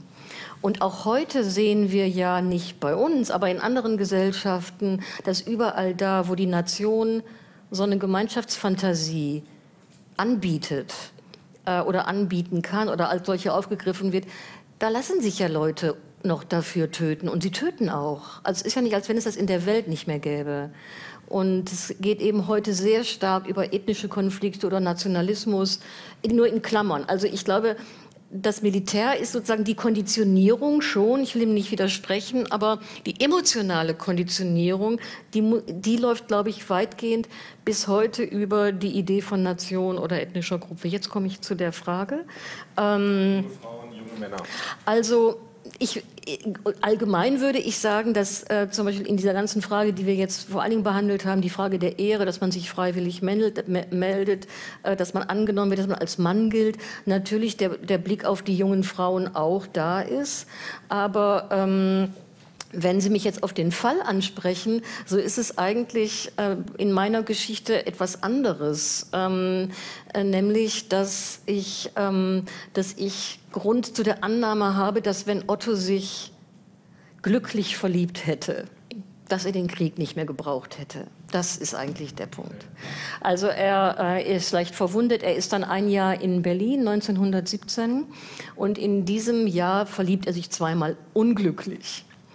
Und es ist aber klar, in der Phase, wo er noch nicht weiß, dass er unglücklich verliebt ist, äh, dass die Idee der Liebe so was Ähnliches, so eine ähnliche Absolutheit von Gefühlen ihm anbieten kann, die er bis da jetzt nur im Krieg gefunden hat. Ähm, ich weiß nicht, ob das stimmt, aber ich will noch mal auf die Ambivalenz zurückkommen. Das sind ja alles, wir haben ja jetzt viel über den Anfang gesprochen. Und eine Geschichte ist ja, dass der Anfang enttäuscht wird dass, es, dass eine Desillusionierung stattfindet. Und das ist ja auch der Fall bei sehr vielen. Aber es gibt ja auch den ähm, Fall, wo, man, wo, wo diese äh, Soldaten oder diese jungen Männer oder diese jungen Freiwilligen am Krieg festhalten. Das ist zum Beispiel in meiner Geschichte der Fall. Und die Frage ist, warum? Und ich glaube, weil ähm, weil ein anderes Gefühl oder eine andere emotionale Erfahrung der Krieg selbst hervorruft, auch der grausame Krieg, das Töten und getötet werden, die, die Leichen, das wird alles ganz drastisch beschrieben. Aber es ist diese Intensität der Gefühle, über die wir vorhin gesprochen haben, mit der Klarheit, die setzt sich bei der tatsächlichen Erfahrung von Töten und getötet werden ja fort. Das wird sozusagen eine Erfahrung. Und ähm, und, und das ist, glaube ich, bei vielen, der, wir, wir, kennen ja viele Geschichten, wo Soldaten, die dann nicht mehr im Krieg waren, also dann depressiv geworden sind, sich freiwillig an die Front zurückgemeldet haben, obwohl sie genau wussten, was da los ist. Das ist auch bei meinem, in meinem Fall der Fall. Ähm, der hält es in Berlin nicht aus. Berlin 1917, das ist irgendwie, man glaubt es nicht, das ist High Life, ja. Theater, Kabarett, Oper, Museumsbesuche, Essen, ähm, Essen, feine, äh, Essen gehen, Delikatessengeschäfte. Ich, ich, ich habe das gar nicht glauben können, ja. Und er hasst das alles. Ja? Er begibt sich in schlechte Gesellschaft, sprich in die Gesellschaft von irgendwelchen jüdischen Homosexuellen. Der Vater sagt, das ist eine schlechte Gesellschaft. Und er ist todtraurig, und er will zurück an die Front und er meldet sich auch an die Front. Und er geht im Februar an die Westfront, wo es wirklich noch Krieg gibt. Und da, an der Ostfront, wo er vorher war, gibt es den Krieg ja nicht mehr. Und er fällt. Und eigentlich lässt er sich sehenden Auges darauf ein. Er ist nicht mehr der junge 17-Jährige, der gar nicht weiß, wie der Krieg aussieht. Ja? Und das finde ich auch noch mal, wir können das jetzt hier nicht alles besprechen, aber ähm, noch mal zu gucken, was der Krieg selbst dann eigentlich mit den Leuten macht, auch emotional. Das finde ich auch noch mal interessant. Aber der Krieg ist ja die Männergemeinschaft im Krieg. Ja. Ja? Also der, der Zusammenhalt einer kleinen Gruppe, relativ kleinen Gruppe und auch sich immer wieder neu natürlich zusammensetzenden Gruppe wegen der hohen äh, Verlustzahlen. Ja Otto schreibt, glaube ich, auch, ich meine, ich ziehe das immer aus deinem Buch, ähm, wie froh er ist, wieder zum Regiment zu kommen. Ich kenne das äh, Ernst Jünger, ne, der also dieses äh, in Stahlgewittern damals gleich 1920 geschrieben hat oder veröffentlicht hat und die Kriegstagebücher, äh, die veröffentlicht sind, sprechen die gleiche Sprache. Äh, wenn er dann mal nach Hause kommt, dann äh, ödet ihn das ganz schnell an. Er kann mit, eigentlich mit niemandem reden, er fühlt sich unverstanden, er vermisst diese männliche Gemeinschaft, unter der er natürlich dann auch wiederum leidet, wenn, wenn er da drin ist. Also auch da ambival hohe Ambivalenz der Gefühle. Aber letztendlich zieht er diese Männergemeinschaft der Frauengemeinschaft zu Hause vor, weil er denkt, da, da braucht, ich werde gebraucht ich brauche auch die anderen.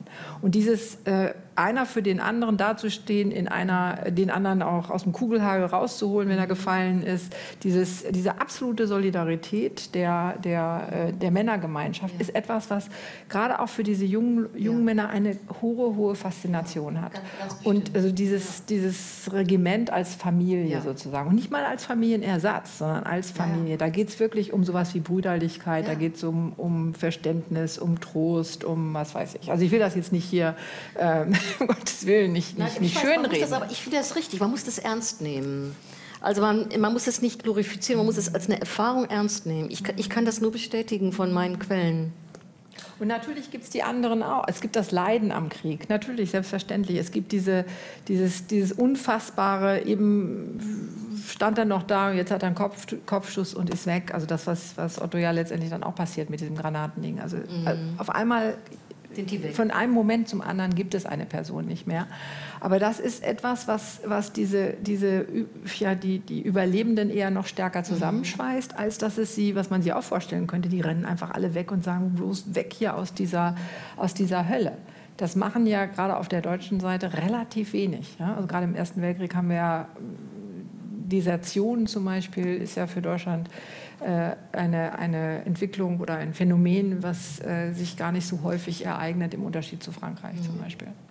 Meine Damen und Herren, wir sind hier im Webtalk von äh, History at Debate und äh, der Webtalk besteht auch darin, äh, dass äh, unsere Zuschauer und User äh, im Internet ihre Fragen stellen können. Aber äh, wir haben auch hier im Hauptstadtstudio der Hauptstadtstudio sage ich schon, Hauptstadtbüro, Hauptstadtbüro der Körperstiftung, ähm, haben wir ein Publikum äh, und äh, bevor wir äh, dann langsam äh, zum Ende kommen müssen und auch noch ein wenig äh, schauen werden auf Fragen, die äh, über elektronische Kanäle zu uns gekommen sind, äh, möchte ich gerne Sie, meine Damen und Herren, im Publikum fragen, ob es Ihrerseits Fragen gibt. bitte warten Sie in jedem Fall darauf, dass Ihnen das Mikrofon angereicht wird, sonst können unsere Zuschauer und Zuhörer im Kosmos äh, leider nicht nachvollziehen, was Ihre Frage ist. Also signalisieren Sie mir, gibt es Fragen, Beiträge Ihrerseits? Wenn das nicht der Fall ist, frage ich Herrn Chazoudis und Herrn äh, Jungblut, äh, was haben wir online an neuen Fragen? Es gibt ähm, bei Lisa noch ein paar Kommentare, wir haben aber auch bei Twitter eben noch was gesehen. Ähm, eine Frage, die ich äh, auch ganz spannend finde, ähm, hier von jemandem, Gero Dester. Wann kippen während des Krieges eigentlich die Werte? Also kippen die überhaupt diese Werte, ähm, die noch im August 1914 galten? Also gibt es irgendwann so einen kritischen Moment, denke ich, darauf hinaus, ähm, wo einfach diese Werte in irgendeiner Form sich möglicherweise umkehren, wo eben Ehre, Schande nicht mehr das sind, was sie vielleicht vorher noch waren. Ähm, dann gibt es hier noch ähm, eine Frage. An der Front muss doch die Angst allgegenwärtig gewesen sein, im Gesicht jedes Soldaten zu lesen gewesen sein. Das konnte man doch nicht wegleugnen. Darüber muss doch auch bei der Rückkehr erzählt worden sein. Wie ist darüber erzählt worden? Möchte hier jemand wissen? Ähm, und dann gibt es noch eine Frage, die ein bisschen den Horizont öffnet über Deutschland hinaus. Ähm, wir sprechen vor allem von Deutschland. Inwieweit sind diese Werte deutsch? Wie sah es in den anderen kriegsteilnehmenden Gesellschaften aus? Vielleicht mal einen Blick zu werfen nach Frankreich oder Russland oder auch England. Ähm, wie ist dort darüber? Oder wie hat man dort diese Werte wahrgenommen? Gut, dann fangen wir damit erstmal an. Frau Wehling? Spontan zu einer okay. der Fragen? Zu einer der Fragen, okay. Was gut. Ihnen einfällt. Ja, ähm, spontan. ja, ja. ja. Ich, ähm, ich greife das mal noch mal mit der Angst vielleicht auf, diese Frage.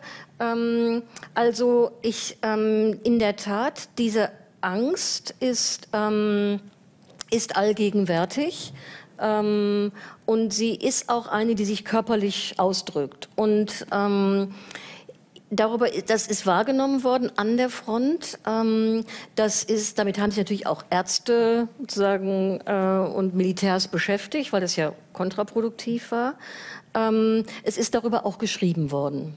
Und ähm, ich glaube, dass es äh, nicht untypisch ist, dass man eher über die Angst von anderen spricht als über seine eigene, weil ich mache ja eigentlich sozusagen Oral History und da weiß ich aus Interviews, dass dass wenn es etwas gibt, worüber Menschen nicht gerne sprechen, dann ist es eine Erfahrung von Angst und Hilflosigkeit. Das darüber, das darüber zu sprechen ist das Schlimmste. Und darüber wird auch wenig geschrieben. Aber es wird darüber indirekt geschrieben, indem es an anderen beobachtet wird. Und ich habe ja schon gesagt, dass in dem Fall der Quellen, die ich mir angeguckt habe, das mit Empathie geschehen ist. Aber das muss nicht unbedingt der Fall sein. Aber mir ist, es, man merkt, dass je länger der Krieg dauert, ähm, desto chaotischer wird die ganze Situation. Also die Vorstellung zum Beispiel, dass der Krieg etwas Ordentliches ist, was mit Strategie und Taktik zu tun hat, zerfällt. Diese Schlachtenbeschreibungen zeigen, dass da ein vollkommenes Chaos herrscht, ja, und zwar auch ein, Psycho also auch ein psychisches Chaos.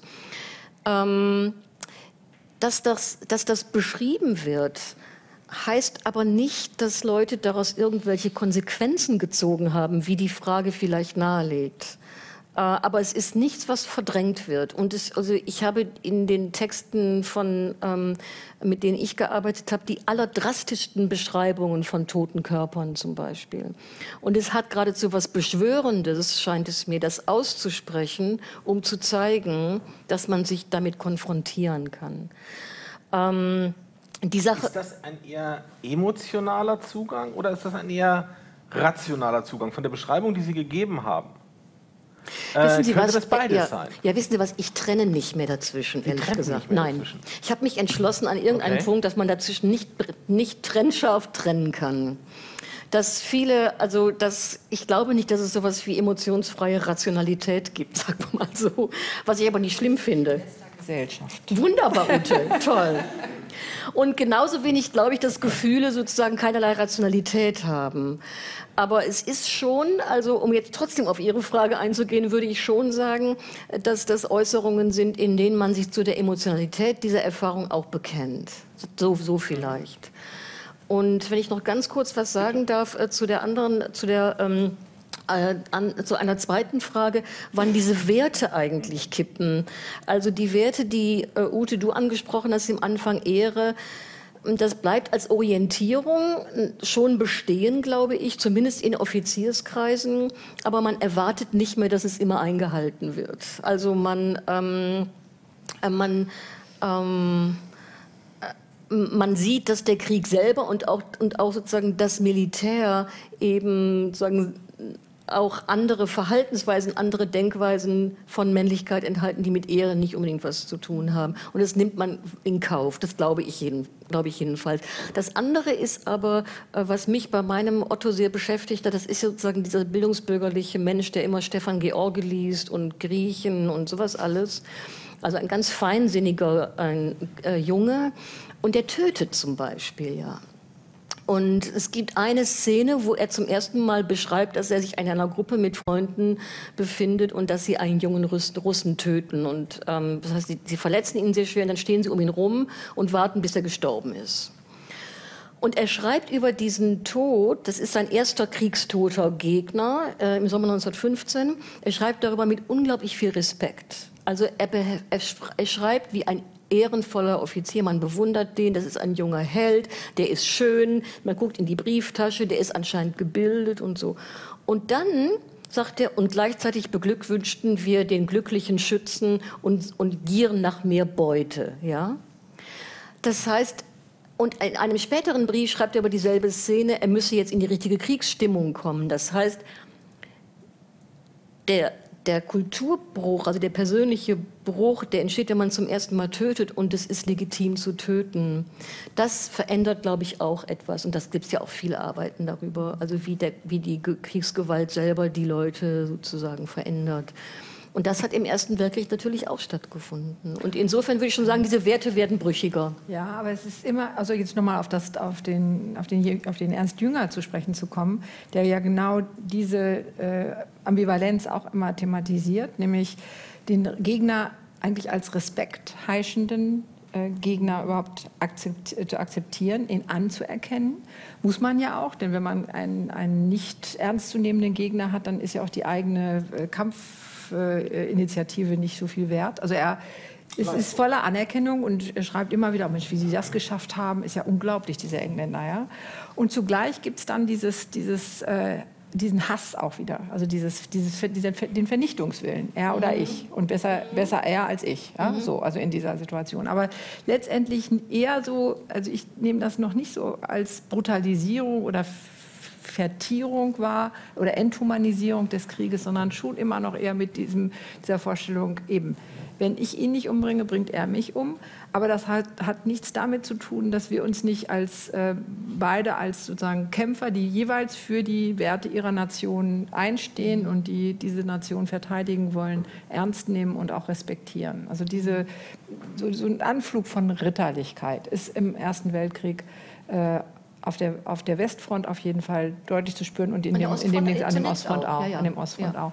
Was, die, was diese Ehre-Geschichte angeht, ich war äh, noch mal wieder fasziniert, dass ein ähm, Schriftsteller, berühmter Schriftsteller, damals Richard Demel, der damals auch schon irgendwie End 50er war, ähm, noch im Oktober, ich glaube 11. Oktober 1918, also wirklich kurz bevor es zappenduster wurde, einen flammenden Appell in der Berliner Vossischen Zeitung veröffentlicht hat, in der er sagt, so, ähm, es sieht zwar im Moment schlecht aus, aber wir schaffen es noch. Wir können es noch zurückholen. Wir können den Sieg, der Sieg ist unser, wenn wir nur alle Männer, die voller Begeisterung stecken und voller Kraft stecken, jetzt an die Front bringen. Die müssen auch gar nicht ausgebildet werden. Die, die, der Enthusiasmus trägt die und wir werden, wir werden siegen. Das auf, vor dem Hintergrund einer, einer eigenen, äh, war ja selber auch schon eingezogen, wurde dann irgendwie kriegsverletzt äh, wieder nach Hause entlassen und will jetzt noch mal sozusagen das letzte Aufgebot äh, mobilisieren. Und daraufhin setzt sich und ganz stark immer die Ehre unseres, äh, unseres Landes retten. Das ist sozusagen, das steht da drüber als, als äh, und die Ehre kann eben durch Opfer und durch, aber nicht Opfer im Sinne des Selbstopfers, wir gehen alle unter. Das kann zwar auch passieren, aber das ist nicht unbedingt das, was er sich wünscht. Ähm, kann, die Ehre braucht sozusagen das Manifest der Begeisterung und des persönlichen Einsatzes. Und dagegen setzt sich Käthe Kollwitz hin und schreibt eine Replik und sagt, ich verstehe das alles, wovon er redet. Und das, das tut sie auch wirklich, denn sie hat letztendlich durch ihre ja, dann lebenslange ähm, Kontroverse oder Selbstbefragung, was habe ich eigentlich mit diesem jüngsten Sohn gemacht und hätte ich den nicht, hätte ich den nicht zurückhalten müssen, der ja dann auch gleich, äh, glaube drei Wochen später in Flandern schon 1914 fällt. Äh, das, das, begleitet sie und er, sie hat aber das Gefühl, sie muss ihm, auch den beiden Söhnen, die im, im, Krieg sind, sie muss ihnen gerecht werden. Sie kann ihnen nicht in den Rücken fallen. Sie kann jetzt nicht sagen, ich bin sagen, gegen den Krieg. Das heißt, sie versteht diese ganze Argumentation mit der Ehre. Es ist auch ihre Argumentation. Zugleich sagt sie, wir müssen jetzt umschalten. Und es kann ehrenhafter sein, und das haben uns die Russen vorgemacht, es kann ehrenhafter sein, in einer solchen Situation an die Zukunft zu denken und an den Aufbau des Landes zu denken, das äh, müssen wir ja schließlich auch wieder hinkriegen. Und dafür brauchen wir die jungen Leute. Wir dürfen die nicht, und da kommt dieser berühmte Satz, Saatfrüchte, Saatfrüchte dürfen nicht vermahlen werden. Mhm. Ähm, wir brauchen die für, für, den, für den Wiederaufbau. Und das ist jetzt ehrenhaft. Es ist jetzt ehrenhaft, diese Leute zu bewahren, damit Deutschland als Nation auch wieder sozusagen stark werden kann. Und da ist diese, dieser Ehrbegriff ist für beide nach wie vor maßgebend, aber sie deutet den an, sie, sie, verbindet den mit anderen Handlungen, einfach ganz klassisch, als, als Demel, der nochmal wieder äh, sagen, Frau drauf machen möchte. Meine Damen und Herren, das wäre eigentlich ein perfektes äh, Schlusswort. Nur äh, wir haben noch eine Frage äh, offen, die wir ja, genau. auf jeden Fall einbeziehen sollten. Ja, es ist richtig. Wir haben überwiegend, äh, nicht ausschließlich, Frau Frebert hat vorhin einmal auf die weißen Federn in England hingewiesen, aber im Prinzip haben wir überwiegend über deutsche Erfahrungen gesprochen. Das liegt natürlich auch daran, dass wir hier zwei deutsche Historikerinnen sitzen haben, die zwar beide äh, in angloamerikanischen Kontexten geforscht und gelehrt haben, äh, die aber natürlich sich schwerpunktmäßig trotz ihrer internationalen Ausrichtung auch mit Deutschland und deutscher Geschichte beschäftigen. Deshalb die Frage, äh, Frau Wierling, Frau Frevert, ähm, vielleicht in aller Kürze, ähm, sind die Phänomene, die wir hier beschrieben haben, am deutschen Beispiel in beispielsweise Frankreich oder Großbritannien, Russland ist ein Sonderfall, äh, so überhaupt nicht zu finden? Sind sie mit Abstrichen zu finden? Begegnen wir dort äh, den gleichen Phänomenen? Sie gucken mich jetzt leider an. Aber es kann, sonst wird ja, ich, noch ich, nein, ich bin nämlich ganz unsicher. Mich würde ehrlich, wenn du das dann, ja, bitte. Du kannst, super. du kannst dann widersprechen. Ja. Ich würde sagen, sie sind auf weite Strecken identisch. Also wir haben in England äh, eben mit, den, mit der ganz anderen äh, Militärverfassung am Anfang dieser, diesen wahnsinnigen Druck auf die jungen Leute, denen die auch, dem die nachkommen, die jungen Männer, sich, äh, sich zu melden in, äh, in großen Zahlen und auch mit den gleichen Kriegsgedichten äh, mit heroischer äh, Selbstbeweihräucherung und jetzt, jetzt werden wir zum Mann. Also das ist, das kann man sozusagen eins zu eins abbilden. Und so unterschiedlich ist, ähm, also klar, die Rolle des Militärs in England ist immer ganz anders gewesen, aber diese Art von Militarisierung der Jugend durch äh, Pfadfinder und durch äh, Cambridge Volunteer Riflemen und so, die war in vielen Dingen auch ähnlich äh, wie in Deutschland vor, vor dem Ersten Weltkrieg, sodass wir da auf eine ähnliche Mentalität gehen können. Für Frankreich ist natürlich der Fall ganz anders. Dort ist also der Krieg ist ja im Wesentlichen auf französischem und belgischem Gebiet äh, äh, gefochten worden und nicht auf deutschem. Das heißt, die Leute dort waren, ähm, ich habe vorhin von Desertion gesprochen, konnten sich viel, viel einfacher sozusagen aus ihrer, äh, aus ihrer Stellung lösen und auch sich absetzen nach Hause, weil das, das, die Heimat war nicht fern. Also aus der deutschen Perspektive war die Heimat sehr fern.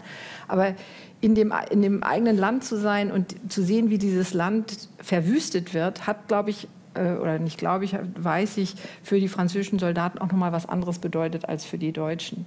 Und nicht zuletzt ähm, dann auch noch mal mit Blick auf die, auf die Opferzahlen. Wir haben ja in Bezug auf die Nachkriegszeit dann eine ganz irrsinnige Entwicklung, dass in England und in Frankreich der Pazifismus nach diesem, nach diesem gewonnenen Krieg viel, viel größer gewesen ist als in Deutschland nach dem verlorenen Krieg könnte man ja denken, könnte auch andersrum sein. So nach dem Motto, die Sieger sind, äh, wer weiß wie, von sich selber überzeugt. Nein, also die, die Tatsache, dass ähm, 1938, jetzt gehen wir ein bisschen hoch, denn das Münchner Abkommen so wunderbar für Hitler durchgegangen ist, hatte was damit zu tun, dass die äh, britischen und, und, und französischen Staatsmänner sehr genau wussten, dass sie für ihre Bevölkerung keinen neuen Krieg riskieren können, weil die Kriegsmüdigkeit die, die Bereitschaft, sich wieder auf, eine, auf ein neues Abenteuer äh, einzulassen, war, war gering und die Kriegsmüdigkeit eben ganz groß. Und das hat was mit diesen enormen Opferzahlen des Ersten Weltkriegs zu tun, die ja auch im Zweiten Weltkrieg weder für Frankreich noch für, für England je wieder erreicht worden sind. Was ich noch ähm, hinzufügen möchte, also ich hätte, ich, ich weiß es einfach nicht genau, aber ich glaube dir das sofort, wenn du sagst, dass das in den, in den anderen Kriegs, also im, die, die im Prinzip die Konstellation ähnlich war. Auch die wechselseitigen Projektionen, also sozusagen der Kulturkrieg sozusagen läuft ja auch von allen Seiten. Ich habe jetzt auch deshalb so ein bisschen gezögert, weil ähm, weil wir müssen auch natürlich ähm, davon ausgehen, dass der Krieg so sehr unterschiedlich erinnert wird. In den, also wenn ich jetzt Deutschland mit England vergleiche zum Beispiel. Ich bin ja im Moment in London und ich finde das unglaublich interessant, wie da auf den Ersten Weltkrieg Bezug genommen wird. Ähm, also es gibt einerseits einen unglaublichen Hype, der schon begonnen hat mit Armistice Day im, im November. Ähm, Waffenstillstandstag genau. November. Ähm, schon im Januar hat ein, ähm, hat ein BBC ähm, Konsument getwittert an BBC und sich verbeten, dass noch mehr über den Ersten Weltkrieg gesendet werde. I'm sick and tired of it already, hat er geschrieben. Also es ist, mein Eindruck ist, dass sozusagen die mediale Beschäftigung noch mal deutlich stärker ist als hier. Aber was interessanter noch ist, ist, dass ganz andere Dinge thematisiert werden. Ähm, es gibt den Versuch, ich würde mal sagen, den Krieg im Nachhinein nochmal mit Sinn auszustatten. Was mir vorher zum Beispiel nicht klar war, ist, dass es gibt ja so eine Historikerdebatte jetzt auch im Moment in, in England, wo sich der Erziehungsminister auch mit eingeschaltet hat, ob England am Krieg überhaupt hätte teilnehmen müssen ähm, ob nicht die Tatsache, dass äh, Belgiens Neutralität verletzt wurde, äh, das sozusagen kein legitimer Kriegseintrittsgrund gewesen wäre. Und darüber wird eine richtige aktuelle Kulturdebatte ausgefochten, in der es auch um linke und rechte Lager geht. Und gleichzeitig gibt es einen Versuch, glaube ich, auch stärker als hier, quasi die gesamte Bevölkerung, wie soll ich sagen, mitzunehmen, wie man immer so schön sagt, indem zum Beispiel das Imperial War Museum und National Archives ganz, ganz viele Dokumente veröffentlichen online und das gibt es so Hinweise, ähm, wie hier jetzt auch, wie man sich da sozusagen einschalten kann und wie man zum Beispiel sein Uropa finden kann und so. Und es geht ganz klar um eine, wie soll ich sagen, Familialisierung des Krieges. Also es gibt große Anstrengungen, den Krieg einzubauen in das Familiengedächtnis über vier Generationen jetzt. Das finde ich interessant. Ich glaube, dass es hier anders ist. Ich glaube, dass hier viel stärker das Grauen des Krieges und die Opfer des Krieges als irgendwelche Sinnfragen gestellt werden. Und ähm, insofern, ähm, jetzt mal von diesem aktuellen Verhalten äh, abgesehen, äh, glaube ich, dass die Art und Weise, wie dann des Kriegs gedacht wird, also zum Beispiel der Hinweis auf den Pazifismus in Frankreich und Großbritannien, fand ich jetzt sehr einleuchtend. Wenn man das vergleicht mit den enormen Ressentiments in Deutschland nach dem Ersten Weltkrieg durch den Versailler Vertrag, wie da quasi die Kriegsstimmung, wie mein Otto gesagt hätte, eigentlich aufrechterhalten wird. Ja? Äh, das sind auch interessante Fragen. Also wie wird es eigentlich tradiert? Äh, und da glaube ich, dass es erhebliche Unterschiede gibt. Meine Damen und Herren, das war die dritte Ausgabe von History at Debate äh, aus dem Hauptstadtbüro der Körperstiftung am Pariser Platz in Berlin. Äh, die Reihe wird fortgesetzt am 9. Mai 20.30 Uhr aus dem Literaturhaus Berlin, dann mit einer Diskussion unter der Moderation von Sigrid Löffler, bekannt einst aus dem literarischen Quartett. Äh, sie wird äh, drei Schriftsteller befragen, ähm, wie denn der Erste Weltkrieg sozusagen literarisch zu verarbeiten ist. Es ist Teil einer langen Nacht der Lesungen über den Beginn des Ersten Weltkriegs. An dieser Stelle ganz herzlicher Dank vom Podium. Zunächst natürlich auch an meine beiden Gäste, Frau Professor Frevert, Frau Professor Wirling, an die Körperstiftung, die Gerda Henkel Stiftung und natürlich an all die Zuschauer, Zuhörer, äh, an den Empfängern weit draußen im Land und äh, die Hoffnung, dass Sie äh, doch weiterhin an diesem interessanten, spannenden neuen Format des Web Talks teilnehmen werden. Vielen Dank. Ihnen auch herzlichen Dank.